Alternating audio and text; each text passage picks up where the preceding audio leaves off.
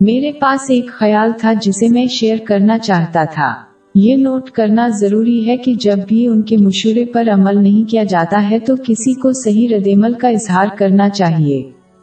جب مشورہ لینے والا کوئی ایسا غیر قانونی فیصلہ کرے جو اس کو دیے گئے مشورے سے متصادم ہو تو مشیر کو چاہیے کہ وہ ان کے انتخاب پر ناپسندیدگی کا اظہار کرے کیونکہ یہ ایمان کی ایک شاخ ہے۔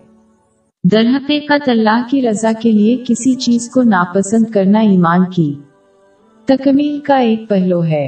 اس کی تصدیق سن ابوداؤد نمبر چار، چھ، آٹھ، ایک میں موجود ایک حدیث سے ہوئی ہے۔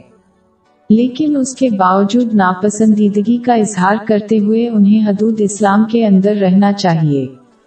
اگر انتخاب دو حلال آپشنز کے درمیان ہے اور ان کے مشورے پر عمل نہیں کیا جاتا ہے تو انہیں مشورہ لینے والے سے ناراض نہیں ہونا چاہیے کیونکہ انہوں نے ایک حلال انتخاب کا انتخاب کیا ہے۔ بجائے اس کے کہ وہ اپنے فیصلے کا احترام کریں اور ان کے لیے کسی قسم کے بڑے جذبات کو جنم نہ دیں۔ اور نہ ہی انہیں ظاہری طور پر ناراضگی کی کوئی علامت ظاہر کرنی چاہیے، جیسے کہ انہیں بتانا کہ انہوں نے انہیں بتایا تو اگر ان کا فیصلہ ان کے حق میں کام نہیں کرتا ہے۔ لوگ فرشتے نہیں ہیں، وہ غلطیاں کریں گے۔ لہٰذا بہتر ہے کہ دوسروں کے ساتھ حسن سلوک کرے چاہے وہ ان کی نصیحت کو ٹھکرا دیں۔ اس کے بجائے دوسرے کو نیک اور مفلسانہ مشورہ دے کر اللہ سے اپنا فرض پورا کر کے ثواب کی امید رکھنی چاہیے۔